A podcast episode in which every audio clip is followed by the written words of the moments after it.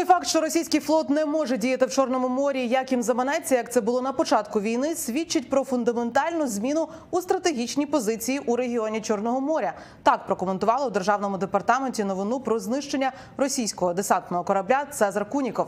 За повідомленнями збройних сил України у середу вони спільно з головним управлінням розвідки знищили корабель, який у момент ураження перебував у територіальних водах України поблизу Алубки. Судно уразили дрони українського виробництва Магура. Один із високопосадовців держдепу у спілкуванні з журналістами назвав такі удари дронів серйозною справою. Він відзначив креативний і технологічно просунутий підхід українців, а також допомогу союзників і партнерів, завдяки якій вдалося змінити баланс безпеки у Чорному морі.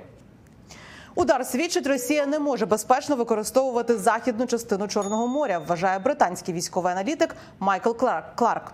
Люк Кофі, дослідник Гудзонівського інституту США, переконаний, удари по російських кораблях класу Ропуха є цілеспрямованою тактикою.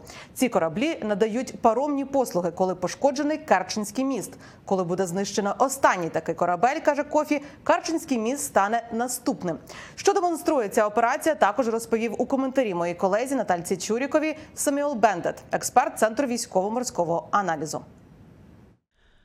Ця атака демонструє здатність дешевих надводних кораблів, таких як ті, що будує Україна, продовжувати атакувати російський флот. Атака також демонструє наступну концепцію: кораблі атакують вночі, коли видимість дуже низька, коли кілька надводних суден сходяться до однієї цілі. Ця атака також демонструє складність протидії такій атаці або небажання російського військово-морського флоту це робити, оскільки корабель мішень не мав жодних суттєвих заходів протидії українським військовим катерам.